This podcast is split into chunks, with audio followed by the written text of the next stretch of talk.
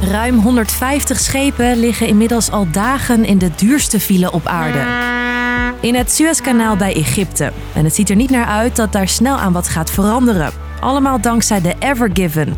Dat is een gigantisch schip van wel 400 meter lang. En even voor jou, dat is dus bijna anderhalve Eiffeltoren of vier voetbalvelden. En dat schip ligt helemaal vast. Nou ja, dat hij flink in de weg ligt, dat mag duidelijk zijn. Het schip ligt schuin over de hele breedte van het kanaal en niemand kan er meer langs. En wat je dus ziet is niet dat hij eh, even met zijn voorkant en zijn kont tegen de rand aan ligt. Hij ligt eh, zeker aan de voorkant tenminste een meter daarop. Ja, en dat is echt een hele zware walvis op het strand, eh, bij wijze van spreken. Hoe krijg je zo'n gigantisch schip weer recht? En waarom is het ook voor jou belangrijk dat dit zo snel mogelijk gebeurt? Ik ben Maxime en ik leg het je uit. Lang verhaal kort. Een podcast van NOS op 3 en 3FM. Goed, eerst even een ouderwets lesje aardrijkskunde. Het Suezkanaal ligt dus bij Egypte, is 193 kilometer lang en is een van de belangrijkste vaarroutes. Suez Canal is uh, potentially the most important canal uh, around the world has been for more than 100 years. Het is de kortste route tussen Azië en Europa. Per dag varen er zo'n 50 schepen door het kanaal met aan boord voor meer dan 70 miljard euro aan goederen. Dat vertelt deze onderzoeker. Dit was de slagader van de wereldeconomie.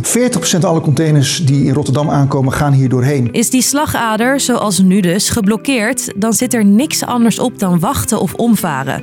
En dat is niet even een klein stukje. Nee, schepen moeten dan helemaal om Afrika heen. Een reis die wel een week kan duren. Er ligt dus een gigantisch schip dwars in het Suezkanaal, waardoor niemand er meer langs kan.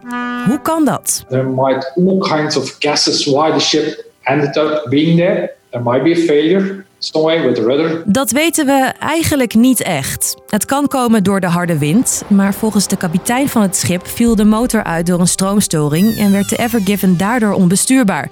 Gebeurt volgens deze oud-kapitein wel vaker. Toch wel jaarlijks eh, ja, 50, 60 keer. Eh, en ja, dan probeer je het schip zo gunstig mogelijk weg te, te leggen wat je dan nog kan. Eh, ankers gooien, dat is natuurlijk vaak het eerste waar je aan moet denken. Maar een belangrijkere vraag: hoe krijg je dat gigantische ding weer los? Nou, dat is volgens de Bergers, een Nederlands bedrijf trouwens, best een klus. 20.000 volgeladen containers aan boord. Het schip met het gewicht wat het nu heeft, dat is eigenlijk niet los te trekken. Kan je vergeten. Ja, even duwen is dus geen optie. Belangrijk is dat het schip zo licht mogelijk wordt. Dus zoveel mogelijk olie en water eruit. En eventueel wat containers eraf halen. Al is dat allemaal niet zo makkelijk. Je hebt een tanker in de buurt nodig als je de olie eruit wilt halen. Kraanschepen als je er wat lading af wil halen. Sleepboten. Dat is niet allemaal in de buurt. Een laatste optie is om het schip uit te graven. Baggeren heet dat. Maar ja, ook dat gaat dan wel even duren. En inmiddels denk ik dat iedereen zich wel realiseert dat dat niet iets is van een dag. Maar dat dat tenminste dagen gaat, uh, gaat duren. Maar die tijd, die is er eigenlijk niet. En ook voor jou is het best belangrijk dat het schip zo snel mogelijk loskomt. Anders kan je lang wachten op je bestelde spullen. Dat zit zo. Door dat vastgelopen schip liggen tientallen containerschepen in een lange file. Een deel daarvan is onderweg naar de haven in Rotterdam. En nu we met z'n allen al een jaar thuis zitten, is het bij die haven extra druk. Omdat wij als consumenten natuurlijk minder geld uitgeven aan vakanties en gezellig op een terrasje zitten, merk je gewoon dat er gewoon de consumenten wel veel meer producten kopen. Een paar dagen vertraging is niet zo erg, dat gebeurt wel vaker. Maar hoe langer de schepen blijven liggen, hoe groter de problemen, vertelt deze onderzoeker. Als ik bijvoorbeeld op dat schip een aantal koelcontainers met verse lading heb, dan is het maar de vraag of die straks nog bruikbaar zijn. Toeleveren vanuit Azië naar fabrieken in, uh, in Duitsland bijvoorbeeld. Ja, dat misschien wel een, een fabriek uh, zijn noodvoorraad of misschien wel eventjes stil moet liggen als het langer duurt. En dan komen sommige winkels in de problemen. Die raken dan door hun voorraad heen. Zodra die Ever Given, dat gigantische schip, is losgetrokken en de boten weer door het Suezkanaal kunnen, dan zijn de problemen nog niet opgelost. Op het moment dat het Suezkanaal open is, uh, gaan natuurlijk alle schepen die nu in de wacht liggen, gaan in één keer uh, naar Noordwest-Europa varen. En dat betekent gewoon dat in één keer heel veel containerschepen, onder andere uh, de Rotterdamse haven, binnenkomen. Voor havens zoals die bij ons in Rotterdam zijn de containerschepen een soort lopende bandwerk. Dat gaat maar door. Als er straks ineens veel meer schepen in één keer in de haven binnenkomen, dan is daar eigenlijk geen plek voor. De haven is bang dat het dan ook in Rotterdam filevaren wordt. Dus, lang verhaal kort, een gigantisch containerschip, de Ever Given, ligt vast in het Suezkanaal en blokkeert zo een van de belangrijkste handelsroutes. Een Nederlands bedrijf is bezig om het schip weer los te krijgen, maar dat is een flinke klus.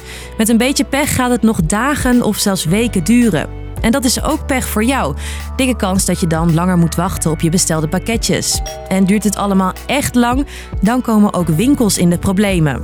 Ja, en helaas, ook op een nieuwe podcast moet je weer even wachten, want dit was hem voor nu. Maandag rond 5 uur staat er weer een nieuwe lang verhaal kort voor je klaar. Fijn weekend! Vond je deze podcast interessant? In de 3FM-app vind je er nog veel meer. Zoals deze. Ik was thuis. Thuis, ja, ik was thuis, net terug van werk. Stel, het meisje met wie je af en toe eens afspreekt, belt je onverwachts op. Kan je even langskomen? Met het bericht dat ze zwanger is van jouw kind. Ja, toen voelde ik me echt opzij gezet of zo. Zo van, ja, leuk wat jij wil. Allemaal leuk en aardig. Maar ja, ik hou het toch. Wat zou jij doen? Het overkomt Lucas. Hij is 29 jaar en woont in Amsterdam-Noord met zijn twee kippen. Ja, en dat was eigenlijk het moment dat ik wist, oké, ik ga vader worden.